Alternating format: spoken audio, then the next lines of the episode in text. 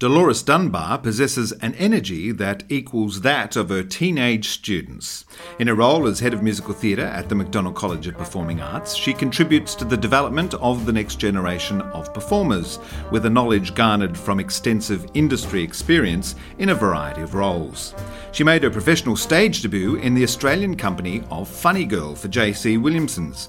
A stack of shows followed for Dolores, including My Fair Lady, Fiddler on the Roof, Chicago, The Best Little Whorehouse in Texas, Les Miserables, and Shout. Other creative roles have seen her choreograph the immensely successful production of Nunsense, Service, company management, and direct productions of Eurovision, Copacabana, and Grease. Always ready with an amazing anecdote that serves as a brilliant history lesson, Dolores is a walking encyclopedia of our musical theatre past and the many characters who have inhabited its stage.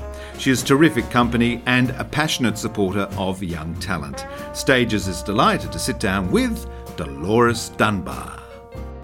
What did you get up to this morning? I creamed the cake Oh, that good. we're going to have. Yeah, great.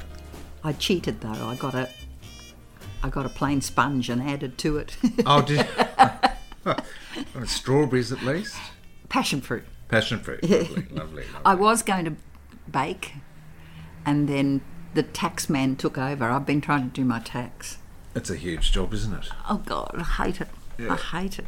But that time of year, Yeah. and it's best to keep on top of it, isn't it? Well, I uh, yeah, I'm just pretty good at it, actually this year. I've got it together, I think. I hope so.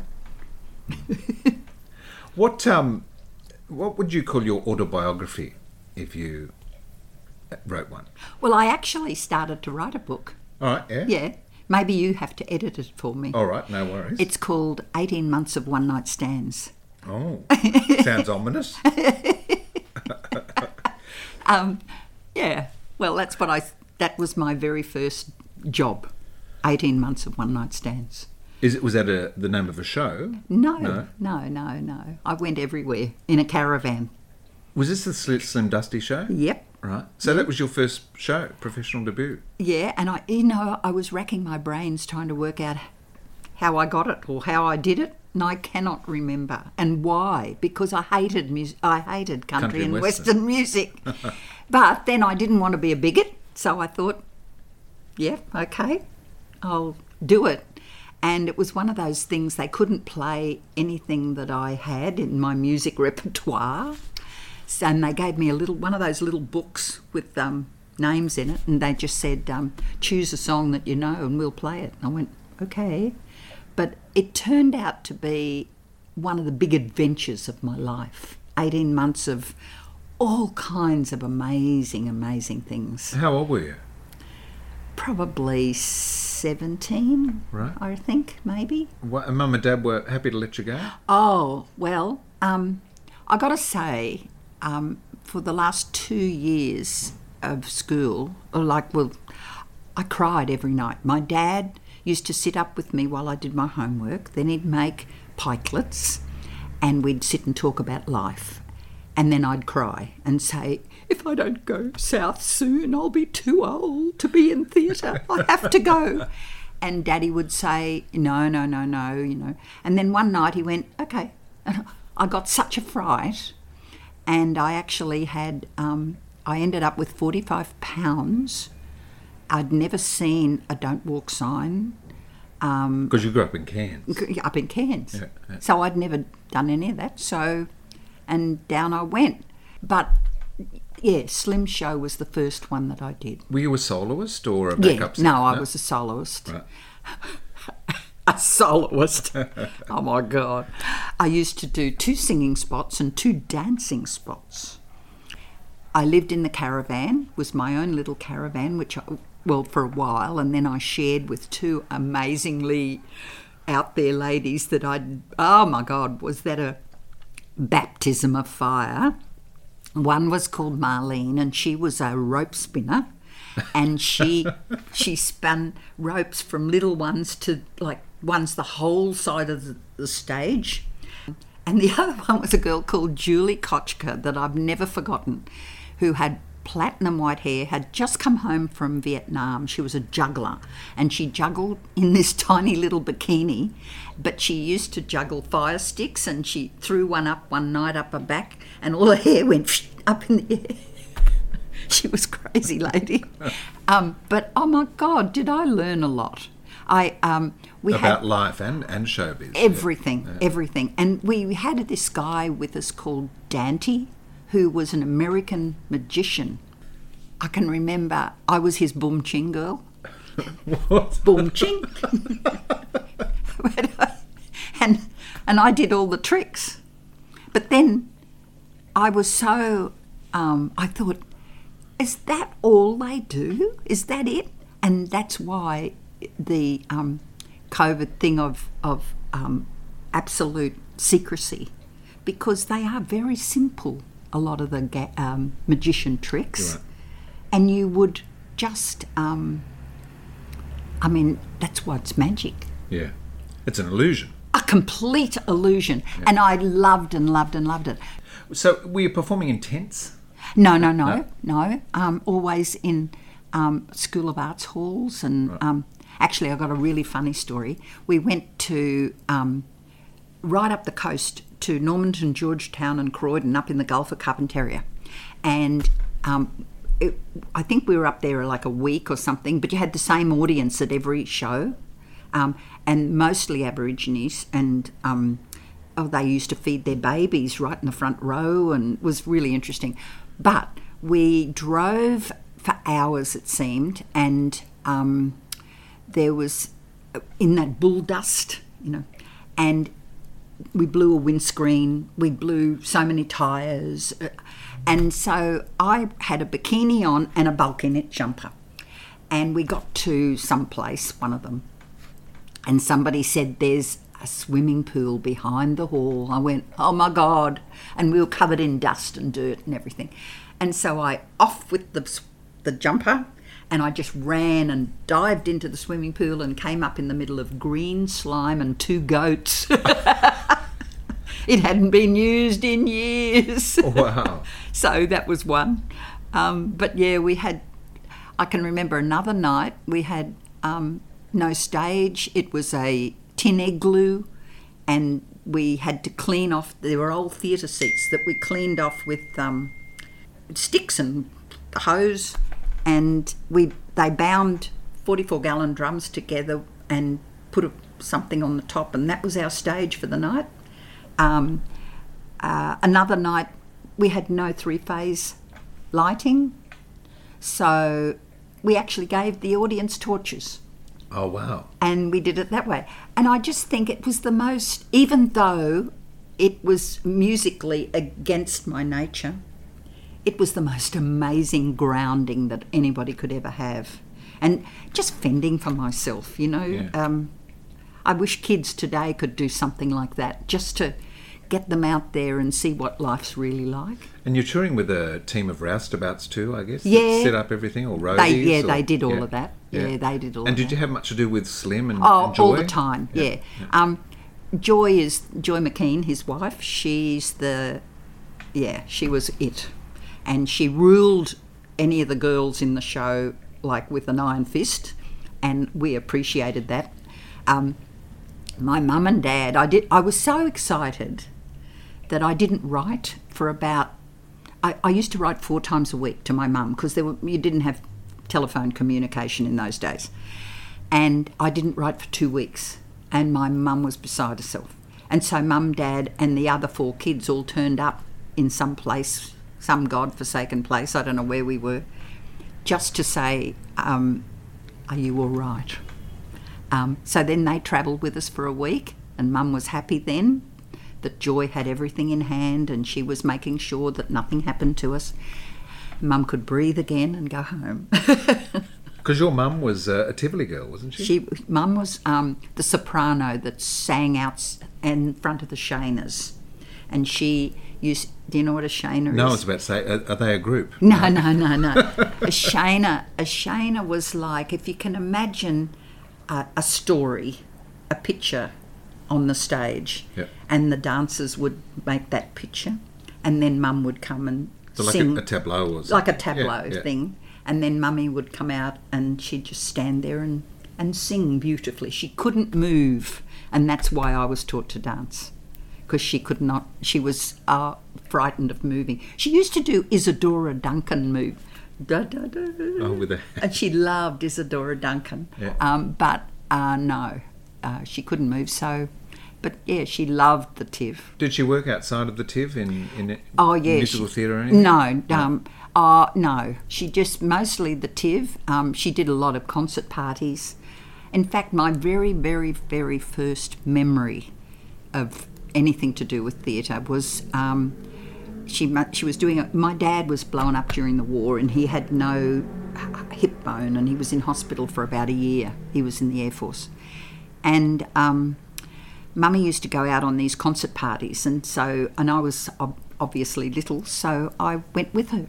And I can remember being in the theatre, in a theatre, and there was a table on, and they were rehearsing. There was a table on the stage, and all of these people were singing and everything. And there was a huge um, American, a, a black American man who played this wonderful guitar, but with he had no fingers, just stumps. But he played the most amazing guitar, and I can still see him saying, "Dolores, here," and he put me up on the piano on the table, and said, "Dance, dance." So I started dancing, and of course I got applause. That was it. Oh my God! hooked. I was hooked. I must have been only two and a half or three or something, just little. So when you're starting dance classes and things like that, are they available in Cairns at Oh, that time? Absolutely. Yeah. But it was very funny. It was a lady called Mrs. Gibbs. Now she was a bit of a showman. She was a, like an entrepreneur, but she I don't think she'd ever learnt dancing. So she used to make up steps. So we learnt make up steps that were what she thought were dance steps. Um, but it was interesting. We loved it. But then one of her students, a lady called Betty Shambrook, who was just gorgeous, I loved her. She actually thought there's more to this. So she came down to Sydney of her own fruition and got the syllabus and learnt the syllabus and then took it back. And um, by this time, my father had said horrible things to Mrs. Gibbs. like, put your head in the toilet and pull the chain. Because she was being horrible to mummy. And, um, and, and so um, Betty Shambrook started her own school and yeah, that was it. And we, I learnt the syllabus and got my RAD in ballet and So there's a few siblings there. D- did they go into the business in any way, or are Uh, they artistic? Yeah, um, all of them are musical. Um, Tony, my closest brother, is a great bass player, um, eh, but he's into horses. His life has been horses, and he still trains horses, and he trains internationally. Um, yeah, he's he's on the farm west of Tamworth.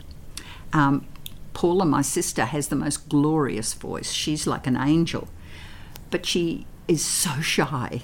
Um, so she's never done anything professional. Tony had. Tony was with um, some great bands, and he had.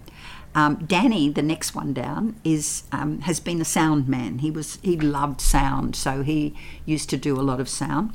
And of course, then there's Crazy Laurie at the end, who is uh, still is a wonderful drummer. He's a great drummer, but he has that really weird thing that by day he etches in crystal and is the finest of engravers. Um, and he has a, an online company called Gift Engraving, which is really fantastic. Um, and by that's by day, and by night he is the wildest drummer. R&B is his big thing, Yep. um, but he'll play anything. You know, he's very good. Oh, right. Yeah. and, uh, you know, Daddy, for a while there, we all thought that he was sort of left out, but he actually used to do radio plays um, in Brisbane. And uh, he loved doing radio plays. Was that before the war? Or? Yeah, before the war. Oh, wow. So he didn't. He wasn't left out at all. And we only found that out later on.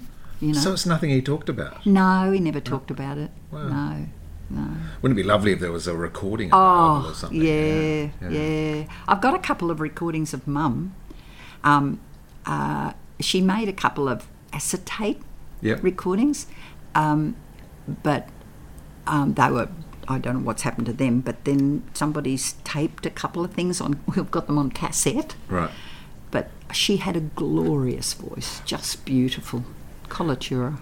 So, what was the young Dolores like? Was she a dreamer? Oh, completely. Starstruck? Completely. So, where were you? Were you being fed that from? Was that were you off to MGM musicals? No, we didn't have that. Or Um, it was just innate. Do you think?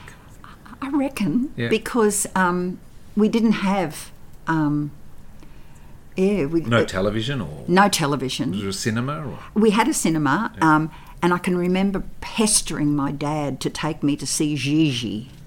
And I can remember we went. I was in my pajamas, and I mustn't have been very old. I don't. I don't know how old I was. Maybe ten or something. And I can remember Dad saying, "Bloody hell." He's all he's doing is running around going Gigi, Gigi. he hated it, um, but he took me. Um, apart from that, um, the radio, um, I was glued to the radio.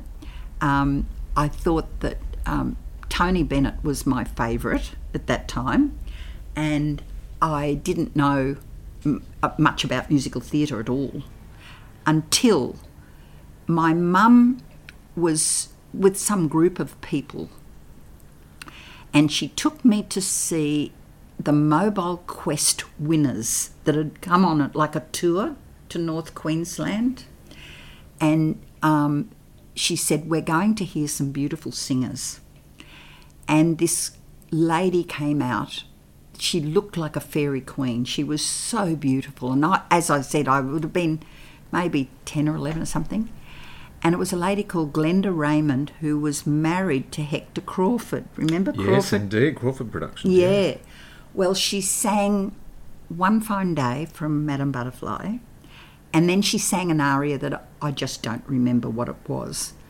But to me, that was the epitome of everything I would have ever dreamed of doing. Um, so I, yeah, I just, that was it. When I saw her, she was my inspiration. She was great. So, what brought about the move to Sydney? Was Sydney first, or did you go to Melbourne? No, Sydney. Sydney was it. Um, I think there was some bits in between where I'd come down and have a go and look around and then go back again and Because of course, it's a time before WAAPA and Oh, NIDA nothing. and VCA. there was yeah. nothing and um, and I was really homesick um, I had a wonderful life in Cairns you know it's just a wonderful place to grow up and I was just um, I loved it and I- so and I missed the kids my brothers and sisters because we all got on so well and um, so I'd come down and have a look around and go back again and it was all mostly by bus so I'd come down all the way in the bus So was it two or three days? I yeah, guess? yeah. Sitting up. Yeah. Um, there was no first class or anything, um, or the train. You know, we, um, but I mean, you did not get a plane or anything. I mean, we did not have that sort of money. But anyway, in the end, I think I just decided that I had to come, and I. Well, st- could- you had. I mean, you weren't. Nothing was going to happen in Cairns. no, You nothing. had to be in. well, no, I had little south. jobs and things. Yeah. Like I went and worked in a shop in Cairns. I think the funniest one was um, I went to. I saw an ad for a um, a secretary at a, a firm of, of electronics. Oh, it wasn't electronics. What is it? Uh, anyway, um, I went to this place and he said, "Let's take some shorthand," and I went, "Oh yes, of course." I had no idea what I was talking about, and so I just true. And then he said, "Read it back." I didn't. I didn't have a clue what I'd written. And he said, "I don't think this is for you." And I said, "No, I don't think so." um, that was one. I went and worked at. There was a shop, big, very famous in Cairns at the time, called Boland's, which was just a retail store like Myer or something. And I went. I can remember being in the sportswear department and watching a lady come in with a bag and just fill her bag with clothes out of the sportswear. And I'm thinking, I've never seen you before. And I went to the manager lady and I said, There's a lady over there and she's just filling her bags with clothes. And she said, You can't make assumptions, Miss Ernst. And I said, Well, I'd go and have a look if I were you. and sure enough, they couldn't catch her till she went walked out the door. Right. but she had bags of all their clothes. so I thought, no, I don't want to be here either. This is not for me. Mm. Showbiz is. Showbiz business for me. Yeah, yeah. So I came down and I stayed with a friend of my grandma's, and I thought I've got to get a job. So the very next day, I uh, caught a train into Town Hall. And I walked up George Street and I thought I'll just go into every shop and see if anybody wants anybody. And I think I went into two, and the third one was Grace Brothers, which was Farmers then. It was called Farmers.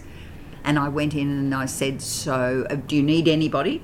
And they said, Go up to the re- recruitment, wherever it was, whatever floor. So I did. And then they said, um, So, how's your mathematics? I went, oh, God, mathematics. And I said, Fine. You know, the, the actress in me said, Fine. And they gave me this huge lot of mathematics to do. Well, I counted every finger, every toe, everything that, uh, thinking, I've got to get this job. And I got it. Oh, great. And, um, and it was with a beautiful lady called Miss Crake. And so I went in, and it was in the hairdressing department, and I had to, they worked on commission. And in those days, it was £10 for a perm or something, and they got commission on it if they got. And it was wonderful. And Miss Craig, I told her straight off, I said, I'm only here till I get a job in the theatre. And I was only there a few weeks or something, and she said, There's somebody I need you to see. And it, uh, she took me into the um, into the hairdressing area, and there was a lady there called Evelyn Hall, who, or Madame d'Athel, she had so many names, but she was a singing teacher. And she said, Oh, I believe you want to come and learn singing from me. And I said, Well, I'm here to be in show business. And she said, Really? Come and see me. So I went down that afternoon to Manda House in Kent Street which I have to say had the worst graffiti I'd ever seen in my life. I'd never seen anything like that The language. in the in the lift. Right. Oh my God! It was covered in. Ah, I'm going. Good Catholic girl. What's this? um, anyway, I went up and I think I had about three lessons with her, and then she said, "I have an audition for you," and I said, "Really?" And she said, "It's J.C. Williamson's." Had you heard of J.C. Williamson? No. Right. No, I'd never heard of it. And she said, um, they've got a show on called Hello Dolly, and they're looking for replacements. And she said, you have to go down and see uh, a Mr. Noel Smith, who's the conductor. And, and I said, oh, okay, all right. So I did, I went. Um, and you know, at that stage, you don't have nerves or anything because you don't know what it's Yes. about. Yep. And I, I remember It's a I good did. way to be. Oh, absolutely. And I didn't even take my coat off. And I can remember singing um, favourite things from Sound of Music. And then he said to me, Well, can you belt that? I hadn't a clue what belt was because my mother had taught me to sing. Yep. And it was all the old fashioned way. Over cover your cover your notes, Dolores, make it and I'm thinking, holy moly, what's belt? I have no idea. So anyway, I just sang. Um, and I obviously did okay.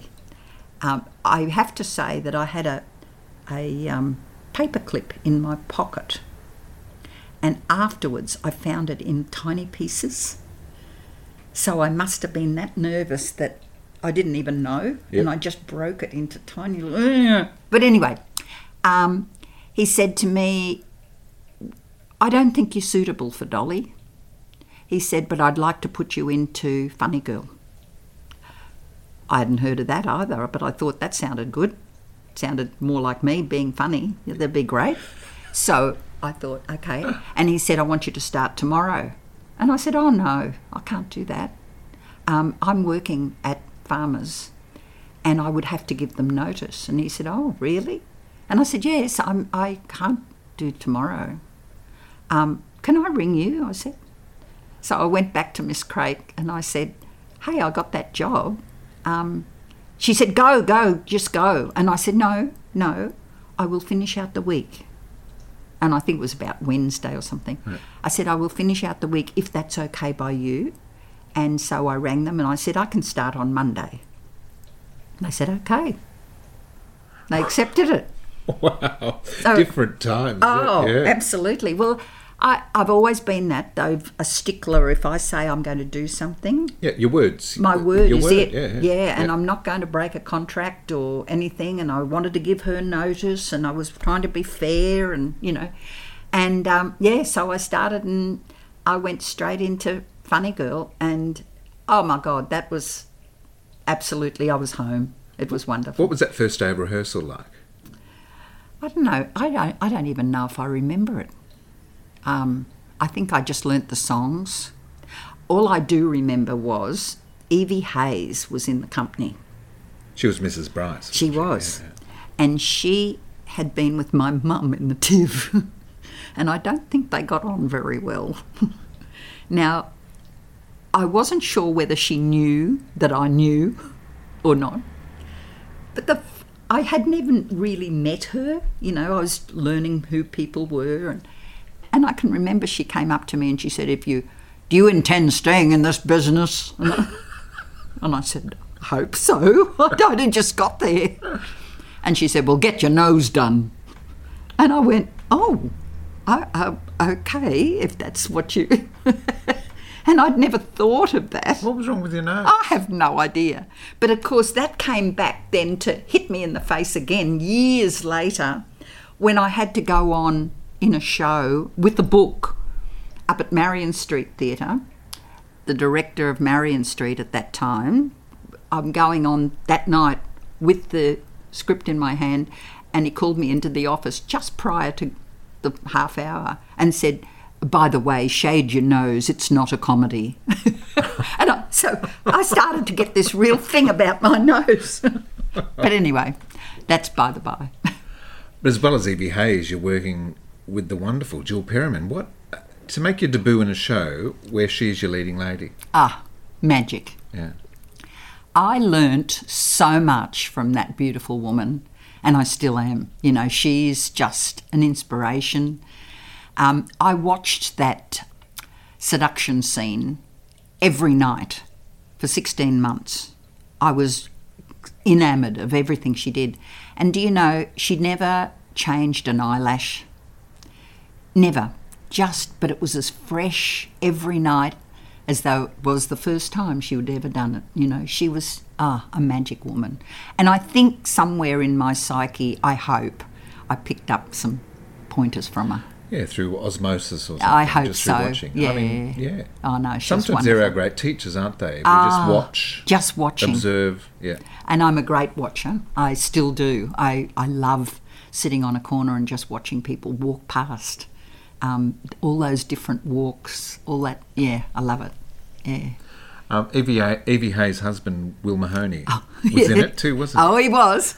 he? was a, a famous vaudevillian, wasn't he he? was. He was, and he um, he actually invited me to join his um, act, which was playing. He played the xylophone, but he wanted me to tap on the xylophone. Uh, hey, come on. Um, uh, yeah, he was he was a lovely old man though, and we were with him. It, it was nineteen sixty seven, I think, and it was a Melbourne heat wave, and um, we were all on stage, and he did Henry Street. He sang Henry Street, the big number, and he used to do those curly kicks like this.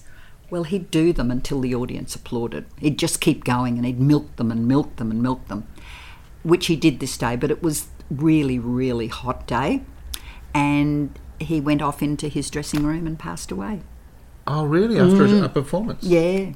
Yeah, yeah, yeah.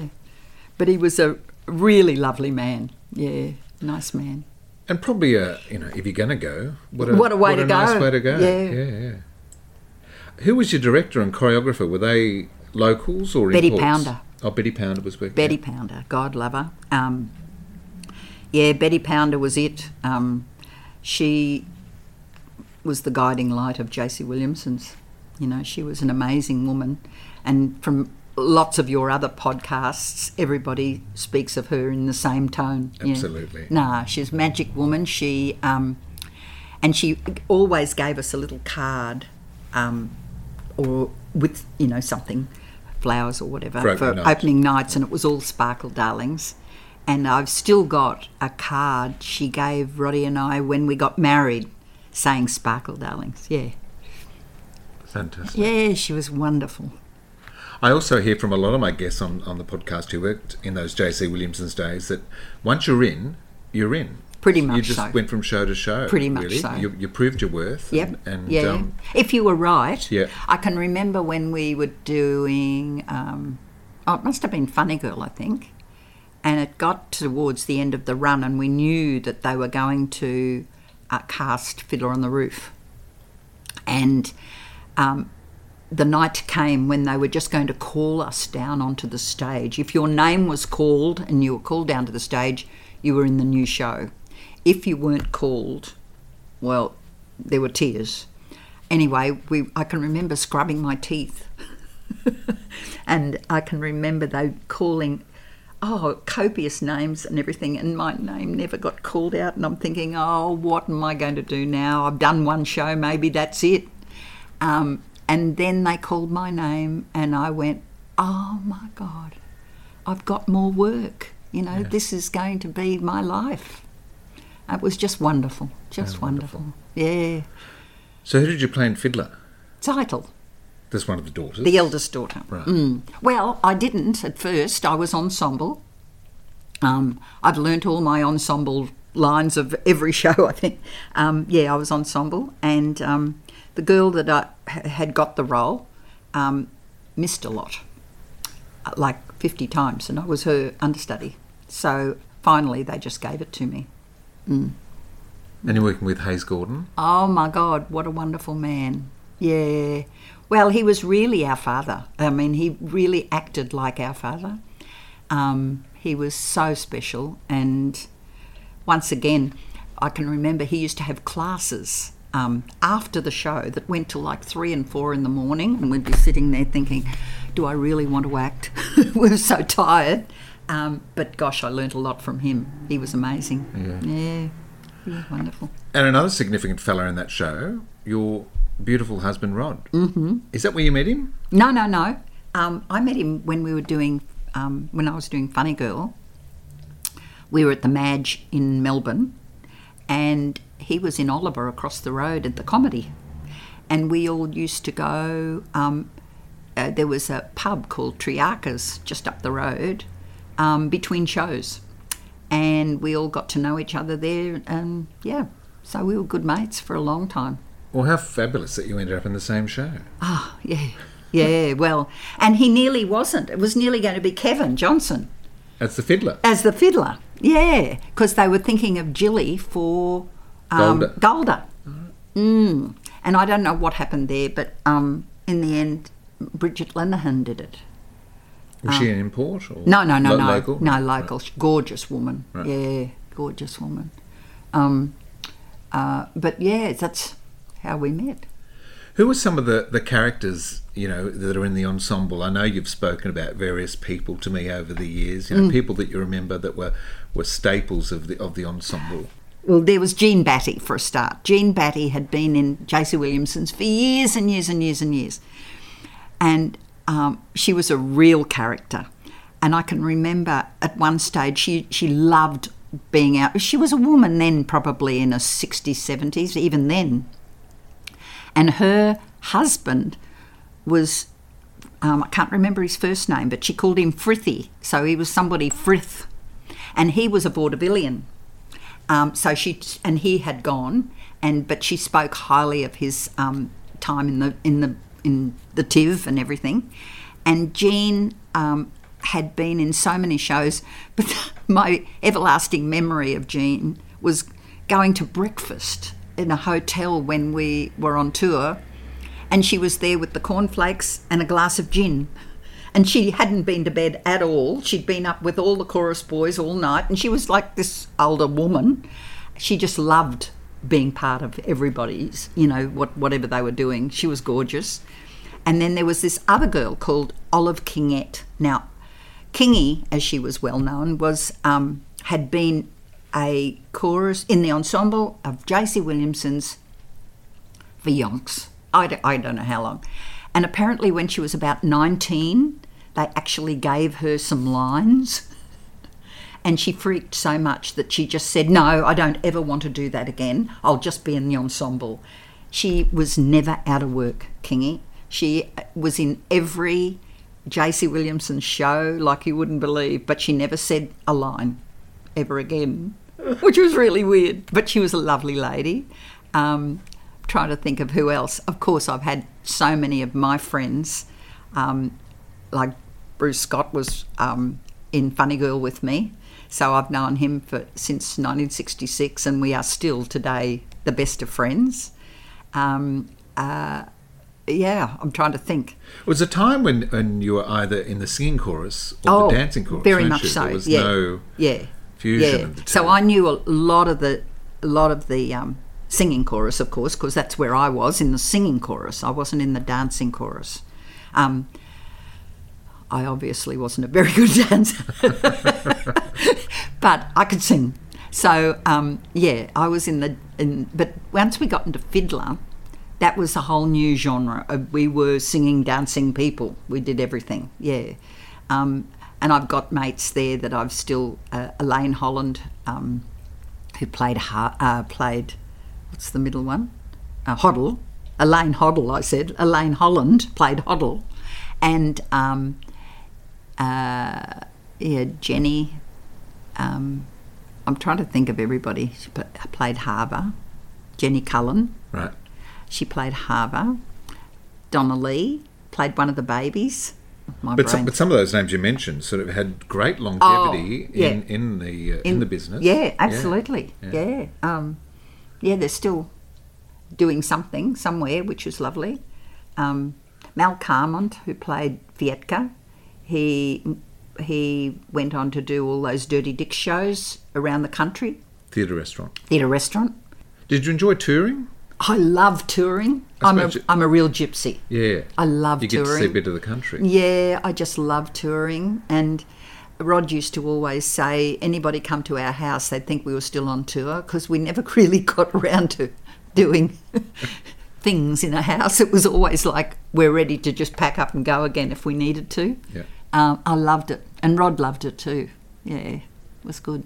Did you have to find your own digs at the new? in the early com- days, yeah. yeah. in the early days we all had to. So um, the whole idea was you'd try and find the cheapest thing you could, or stay with rallies or anything you could to save the money. Um, so that was, you know, mostly. And I can remember at one stage, Roddy um, stayed with some friends in um, Melbourne on one tour, and um, when I went to see him, he was sort of in a beanbag in a cupboard, sort of. He was sleeping, and I said, "What are you doing here?" And he said, "Oh well, it's cheap." I went, "Okay, you know, that's what you did, save some money." How did a good Catholic girl cope with being cast in a show like The Best Little Whorehouse in Texas? Well, my mum could never say it. really? But till till the day she died, I was in a whore, uh, I was in a warehouse show. I had nothing to do with whorehouse at all. Um, well, it was interesting, um, but I loved it. It was great fun. Of all the shows though that I did, I can't say it was my absolute favourite, but it was a show that. Um, I've got some mates that I still see and love. I, you know, it was great. We all worked together, which was good. Do you have a favourite show? That I've done. Yeah, yeah. Um, well, it's a toss up between a dancing show and a singing show. Chicago, Les Mis. Yeah. You know, Yeah. They're my they're my ultimates that I've done. Which uh, inmate were you in, in Chicago? In Cell Block Tango? Lipschitz. I loved Alvin Lipschitz more than I can possibly say. He was a real autistic guy, sensitive, a painter, but he was troubled. He was always trying to find himself. Every night he'd go out looking for himself. And on the way, he found Ruth, Gladys, Rosemary, and Irving. I guess you can say we broke up because of artistic differences. He saw himself as alive. I saw him dead. But that was a show that toured to Hong Kong. didn't it? Um, That was one Sydney Theatre Company. Sydney Theatre Company. That was an adventure. Yeah, it was great. And the beautiful Gary Ginnivan was in it, and DJ Foster, and all these people that we've lost. I We've lost so many out of Chicago. Yeah. It's been really hard. And also, you know, as well as Geraldine, another great leading lady in Nancy Hayes. Oh, absolutely. Have you worked much with Nance? No, I haven't, but we've been friends for a long time. And Rod was friends with her from way back when they did, um, uh, yeah, there's another show, Sing for Your Supper. What's that from?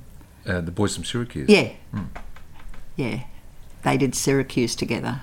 So, um, yeah, we were sort of family friends for a long time before we did Chicago. Oh, and he did Guys and Dolls with her as well. And yeah. Les Mis, that must be exciting. That was the, the musical just that storming the world. Absolutely. And um, Were you in the original cast? No, I took over. I Right. came. I came in. I came in um, halfway through, um, but it was the joy of my life. Um, I, my son was at a stage where he, he was very naughty, and um, to go to the theatre every night was my, you know, um, way of healing. It was just wonderful. I loved it. I sang. I remember my diaphragm became so hard and so strong from all that singing. It was wonderful. It was just to sing that score every night was just uh, a joy. Even though it's a bit of a downer on, of, of a show Yeah. at the end, but you felt exhilarated by Oh, absolutely. the challenge that was presented to you as a performer. completely and utterly, and not having to dance and kick the legs up. Just sing. Um, mind you, we did do that beautiful waltz, and I loved that.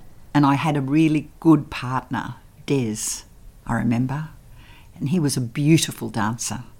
And he used to just almost pick me up and glide me around the, the room, you know. But um, no, I did love it so much, that show. Um, and we did that really amazing um, Australia Day performance in the The domain. in the Domain. Uh, that was phenomenal. We had our orchestra plus the Sydney Youth Orchestra, and I can remember the oh, I did remember his name. The conductor from New York came out, and I can remember just as it all finished, all the fireworks went off for Australia Day. It was just wonderful. It was just wonderful. Yeah. Part of your longevity in this business has also been owed to the fact that you diversify some of the roles. So, not only a performer, you've been a choreographer Mm. in that famous production of Nunsense, which Mike Walsh produced. I think at one stage we did five productions. Right. I think, um, yeah, we could have done Sound of Music as a late night show. We had so many nuns. um, but um, yeah, that was interesting. Um, and you know what? I was, yeah, it was interesting to do. And when Pounder came to see it, Betty Pounder came, and I was so nervous that she was going to come and see my choreography, you know. And I've never forgotten it afterwards. She said, I'm so proud that you got to do all those different styles in one show. And she said, and you did a, you did a great job, and that's all I needed. It was wonderful. She was lovely. No, it was a good show. We did. Um, we found um, some really lovely performers that had never worked for a long time. Um, Who were some of your nuns? well, where do I start? Sydney, we had Georgie Parker because they needed a nun who could work on point, and she was beautiful, just beautiful. Jan Adele did it, didn't she? Oh, that was that was number two. Right. We did Nunsense two. I, I was full of. I had nuns everywhere. Originally, we had Joan Sydney uh, and her sister Maggie King, Robin Arthur. We had. Um, in fact, I think I wrote a few names down so Oh, that check re- so I could remember. I think Lisa McCune was a nun at She was down point. in the down in the next next um. Yeah. Okay. Georgie Parker, Joan Sydney, Maggie King. I had June Bronhill, Betty Bobbitt, Robin Arthur, Chelsea Brown, Myra de Groot, Judy Roberts, Karen Henderson, and my beautiful friend Carmen Tanti. Right, yeah. And then Nunsense 2, we had Lisa McCune, Jan Adele, Donna Cleary. That sounds like Nunsense gave as much work to female actors as Prisoner. Absolutely. Oh, So yeah. you could either go Oh, yeah. to Wentworth Or you could to go to the nunnery. yeah, it was funny. So uh, obviously you knew nuns quite well. Oh, yeah, through, very through much growing so. up, and I know that you had an aunt that was a nun. I My think cousin. Mm, all- a cousin. Yeah. so how, how did that inform the way that you Very much developed so. your work? Yeah. Very much so. Um, when I first, they actually um, the the Barry Creighton directed the first one, which was great. Um, but they did have a, a a video of of just some of the nuns, and they had the, over in America, and they'd made these um, greeting cards, and I thought that they were all not to my liking. they were all very much show a leg and make fun of the nuns, and I can't do that. I could never do that in, in a million years. So um, I did my own thing, and I made sure that the dress never came higher than the ankle. Uh, and I think it made it funnier um, by keeping it real rather than going for the big laugh, you know. Yeah. Um, and I know in concert, uh, uh, they did a lot of other Nunsenses after that, you know, like at the Country and Western show and the something else show. Um, and it- Different themed. yeah, and yeah. I, I that wasn't me at all. I just did the first one and I kept it as real as I possibly could. And by making it believable, then I think that's what was funny. You know, rather than yeah going for the big laugh. You also worked in company management. Yeah, Yeah, on I think that was High Society. I did. I did a few actually. Oh, did you? What's that? So there, there was because a performer's life can be full of those quiet times Yeah, as well. uh-huh. So again, you've got to diversify. So how did company management come about? You just put your hand up. So, no, day? I think somebody rang me. they I- heard you were good at maths. Something I don't know. I can't remember. Um, High Society was an adventure, and I ended up having to go on with the book in my hand um, and play a role as well as being company manager, resident director, resident choreographer, uh, general dog's body. Um, yeah, was an interesting Well, I suppose as resident director, you sort of knew the show quite well, Mm. but it would be still pretty angst ridden. I would say so. Um, and I luckily I played. Um, I've forgotten her name now with the camera, the photographer. the Celeste Holm. yeah, it's Celeste Holm Roll. And so I actually made the script down to fit behind the camera. Right. And uh, I- I held the camera up a lot. um, yeah, that was pretty amazing. And I had to keep that going until, um, and then they got Georgie Parker to um, to take over. The girl who um, was playing the role wasn't well, and so um, they finally got Georgie Parker to come up and take over. But I had to keep playing the role and organising airfares and organising the pay and doing all of that while she was coming up. Yeah, so it was good. It was, and Georgie was a mate, so that was helped a lot. Excellent. Teaching. Yeah. That's a role that you excel in. Oh, darling. Um, and uh, you know, it can, can you should never ask a lady her age. Can we know your age? I'm 75. 75, Um, which oh. I think is extraordinary that you have the energy and the optimism that you do, which you impart, you know, th- this immense knowledge that you've garnered over several decades, you impart so enthusiastically and generously with your students at the moment. But it's my passion. Yeah. See, it's my absolute passion. Um, but when I went to the college, This is McDonald, McDonald College, College. Performing Arts, yeah. I remember, I remember, um, I, I was going to Melbourne. I was um, actually uh, going down to work on Die Frau ohne Schatten for the Melbourne Festival, the opera, and um, I thought there's not going to be very much happening after this, so I applied for three jobs. One was to demonstrate Ita Buttrose's treadmills. one, one was in an advertising agency, and one was head of dance at the McDonald College. Well, I got two no's, and then I got Rod, rang me and said because I was in Melbourne with the opera, and Rod said, uh, "Hey, you got a call back for that school?" And I went, "Oh, bum." I don't remember my French. That was the first thing that I thought of.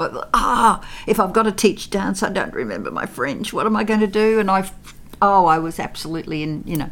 But anyway, I rang and I they made the appointment for when I was finished, and I went uh, in Melbourne, and I went back home to Sydney, and um, they invited me out and told me all about it and everything, and um, I thought, oh well, I blew that because I don't, you know, my I'd never taught ever, ever, ever, ever taught, and I thought, I don't know what I'm going to do, but anyway, uh, and then I got another call back, and they, and this time I went there, and the beautiful um, Josephine Jason and Alan Cross were there, and there was tea and bickies, and I thought, oh, maybe I'm in with the show here.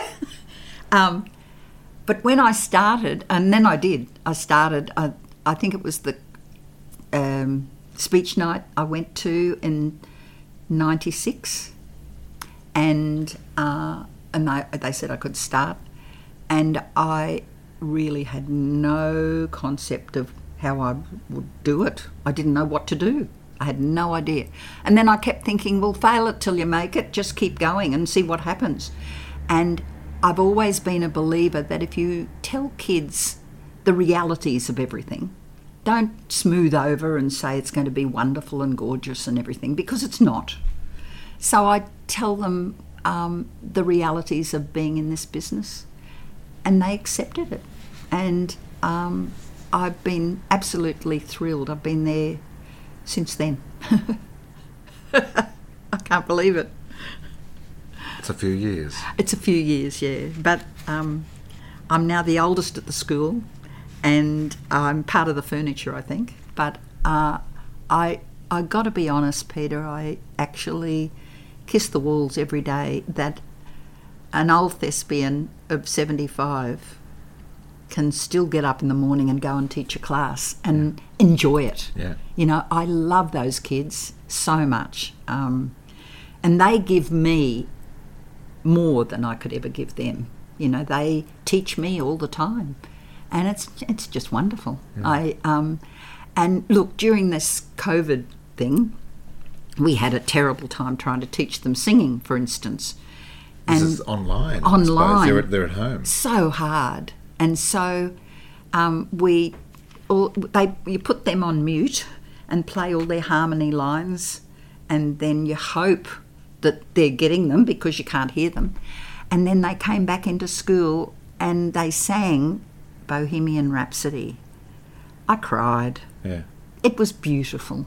It's just gorgeous. They're great kids, you know, and they're very keen. And I've always been somebody who would um, teach with honey rather than vinegar.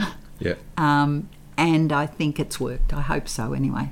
Mm. Well, I know I know they will love you and mm. uh, hold you in great esteem. so you're doing something right. Yeah, well, this old body's starting to give out a bit, though. I refuse to believe that, Dolores Dunbar. no, the brain's fine. Well, sometimes when I can remember, but um, yeah, the body's starting to get slow down a bit, and I, I get down on the floor to do exercises with the kids, and I find it a bit hard to get back up again. There's always someone there to, to pull you up. Well, the kids all giggle. They all, the little ones all think it's funny. but anyway, I take my time and get up eventually. You had a break from teaching, um, in the middle of all that, to do was probably your your last show. Shout. Shout, yeah. Yeah, shout. We we it was um, 2002, and uh, I went out on, with Rod. We went and did shout, truly it was a great show. It was good fun. It was and, and directed by another mate, Ross Coleman. Coleman. Yeah. Mm-hmm. It was in a tent, and it was wonderful. I've never worked in a tent before, and it was. I thought, oh my god, I've this is wonderful. I'd love to do this more, um, but um, unfortunately, um, they had a couple of shows at the time, and um, we were. I seem to remember we were making money but having to pay the other shows that they had as well. So they just closed them all. And including Shout, which was so sad because we were just every night we had standing ovations. It was wonderful. Actually, one of the funny stories of that was um, uh, we, our, our leading man, um, Peter Murphy, wonderful, wonderful singer, and um, he had a voice problem, and the understudy wasn't ready. We'd only just started, and the understudy wasn't ready, and so they decided that they would have. Um, they called Ross called Rod and I into the office and said, "So what we're going to do is do more like a concert version, and then um, we'll get Rod to go out front and talk about being on telly with Johnny O'Keefe, which he had done a lot. And we said, "Oh, this is great." And the kids in the company were wonderful, but I think they thought of both Rod and I as two oldies who've just come in and haven't done much, you know. And it was really funny because they, uh, when the, it, it, I can't remember what you call it, but our keyboard player had a, a, a click track sort of thing, and he had to change it over. Mid, so that was like when Rod would go forward and talk. So um, Rod went out and he told them all these stories about getting on the plane to go to Perth um, with Johnny O'Keefe and being rushed by all these teenagers, and they kept thinking maybe there were somebody's celebrity on the plane or something. They didn't realise the power of television, and when they got there, they it was they were mobbing them and they couldn't understand that people were watching television in their lounge rooms and and finding you know people that they liked on television. So um, Rod told all the kids this, you know. Well, after that, we were pretty good. Showbiz royalty. all of a sudden, they went. Oh, he knew Johnny O'Keefe. Oh my God! You know, so it was lovely. Yeah, it was really good. and, and you were playing JOK's parents too. Yeah, we were. Yeah, yeah, yeah. yeah. So right. that was fun. Great. Um, now you brought lots of notes in. Is there anything we haven't covered? Uh, I don't know. Let me see. Uh, um, um, um, Nunsense. Oh, I, I, choreographed the Mike Walsh show a lot. oh, that's so working in television variety. That was um, yeah, yeah, a different skill set because I suppose you're choreographing for the camera. Absolutely, yeah. and something that you, um, yeah, that I'd never done again. Um, but I jumped in, and um, I was just only thinking the other day though we actually did a minstrel show, and black and white minstrel, black oh, and blacked up, dear. all those years ago, yeah. and then years later when I went um, to America with all those kids, um, we went and saw Scottsboro Boys. Oh. Did you ever see that? Yeah, I was there with you. Oh, that's right. Yeah. Well, when it got it to. It was extraordinary. Uh, oh. Extraordinary show. One of the best nights in the theatre I've had. Me too. Yeah, yeah, but yeah. remember when they came out with all of the minstrel show look and the sparklers, and then they got those wet ones and just wiped their face? Yes, yes. Very powerful. I felt as though I'd been kicked in the guts. Yeah. Truly, well, well and truly. And then I went back to myself doing the Mike Walsh show, blacked up, and I was I was embarrassed. Yeah, yeah. You know. Well, that's what time does. I mean, hindsight. Oh, exactly. A, a great, yeah. Great leveler. Yeah, yeah no. Um, let me have a look. What else have I got down here? Oh, I choreographed a lot of things, Sweet Charity, up at Uni, Uni of Southern Queensland. Right. Um, what else? Um, yeah, lots of stuff. We did 10 years of, of um, theatre restaurants. That was interesting. Oh, when you're working with a, a, a an audience who probably uh, uh, three sheets to the wind. My, but that's a great test for a performer as well, dealing with an audience. And I had like to that. do stand up. Oh. that was interesting. Yeah. Um, yeah, and Rod was in it as well. Um, we did we did ten years. We did everything from the Bull and Bush. I'm looking here. Um, Coogee comedy. That was an interesting one. Um, it was burnt down overnight, I think, for a. and we we um, yeah we lost a lot of stuff in the Coogee comedy Right. fire. Right. Um, Jules, we worked there. Um, mu- Oh, tell me about the famous production of Applause. oh well, yeah. Because you were in that, weren't you? That I was. on at the Metro in the Cross with Yeah. Eve Arden. Eve Arden Yeah. and her beautiful husband Brooks West that came out. Um, uh, yeah, that was um, well, the year of the, of the dismissal. What was that? 75. That was it. Yeah. So um, yeah, we all did about ten performances, I think, and um, it was a. Um, a huge schmozzle. We no nobody got paid. Um, Shonky producers. it's Shonky producers. Fly yeah. by nights. Fly by nights. Um, but good people like Judy Kennelly and Tony Gapin and um, I'm trying to see, and of course the beautiful Eve Arden. Uh, she was wonderful. Um, but she, she kept saying, I, I said to Brooks West, her husband, who was a wonderful director, I said, Have you ever seen anything like this before? Because the direction wasn't great, you know. And he said, No, but it's interesting. And I went, Oh, God. so, yeah, big lesson there. Um, my beautiful friend Ron Challoner was in it. Um, uh, I can remember we rehearsed right up until uh, the day they closed. We'd already opened, but we were still rehearsing. Ronnie Arnold choreographed it. Oh, wow. Yeah, and he was wonderful. Um, except I had to sing applause, and in came these this silver strip curtain, and we were uh, eating it. It was in our hair. It was, and I'm trying to sing, and this strip curtain. It stuck to it because we were all sweaty. We'd been dancing yeah. and singing, and this thing came in. was very funny. Um, uh, yeah, it was a, a big learning curve. We never got. I can remember they told us if you go to this certain bank in the cross tomorrow morning, you'll get paid. But when we got there, Damien Stapleton, who was then the head of the Theatrical Employees Union, had that's all the backstage staff and everybody. He got there first with all the checks, so they all got their money, but there was none left for us. So that was it. Nothing. I think somewhere I've still got the check somewhere. Right. Does it, does it bounce? Well, I don't know where it is, but yeah, no, wasn't a good thing. What has been the most satisfying thing of working in this business for 50 plus years? I think to go to go to work and know that you're going to be filled to the brim um, every day.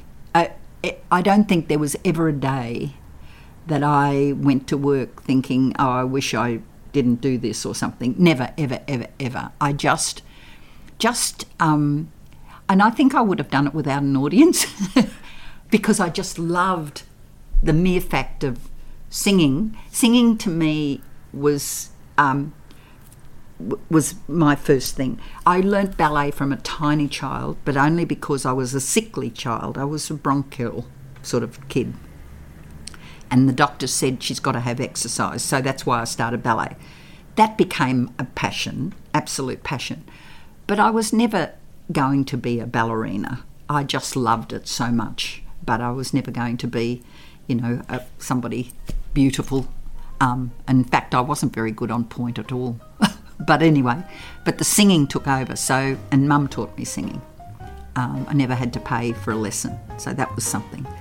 Um, but the joy of just going into what was my home. I loved the theatre, um, just the smell of the theatre, the um, everything about it. I wanted to know about the fly ropes. I wanted to know about the battens. I wanted to know everything that to make it work because I thought it, nothing works without everything else, you know. So I wanted everybody to, um, I wanted myself, sorry, to enjoy everything that there was about the theatre. I didn't mind who did what. We all got on really well, um, but I really wanted to learn because I loved it. I just, yeah, it was just a passion. Well, thanks, Dawdy. Um, you have been a great source of my knowledge over several years. I mean, I- I've learnt so much from you just through your anecdotes and, and stories that, that you regularly told me. Um, and today is no difference. You know, uh, I thank you for sharing all of that again with, with the listeners. Um, it's it's fabulous. So, Oh. so thank you. Oh, it is my pleasure. I just hope it's been okay. It's been fabulous. I love it. You said, "What am I going to say?" What? But I mean, it's been absolute gold. Oh, so good. thank you. Oh, my pleasure. We should all maintain the optimism, energy, and passion of Dord. She is a great champion for all of us, and I thank her for her contribution to the Stages podcast today. There is always someone of great interest to be heard on the Stages podcast, and a variety of roles are explored and celebrated. Look back through the archives and you'll get access to directors, designers, and drag performers, producers, publicists and playwrights, agents and actors, choreographers and casting, emerging talents and established legends, all available to access on Stages, the podcast that converses with creatives about their craft, career, and creativity. I'm Peter Eyers. Thanks for listening. Keep well, keep warm. I'll catch you next time.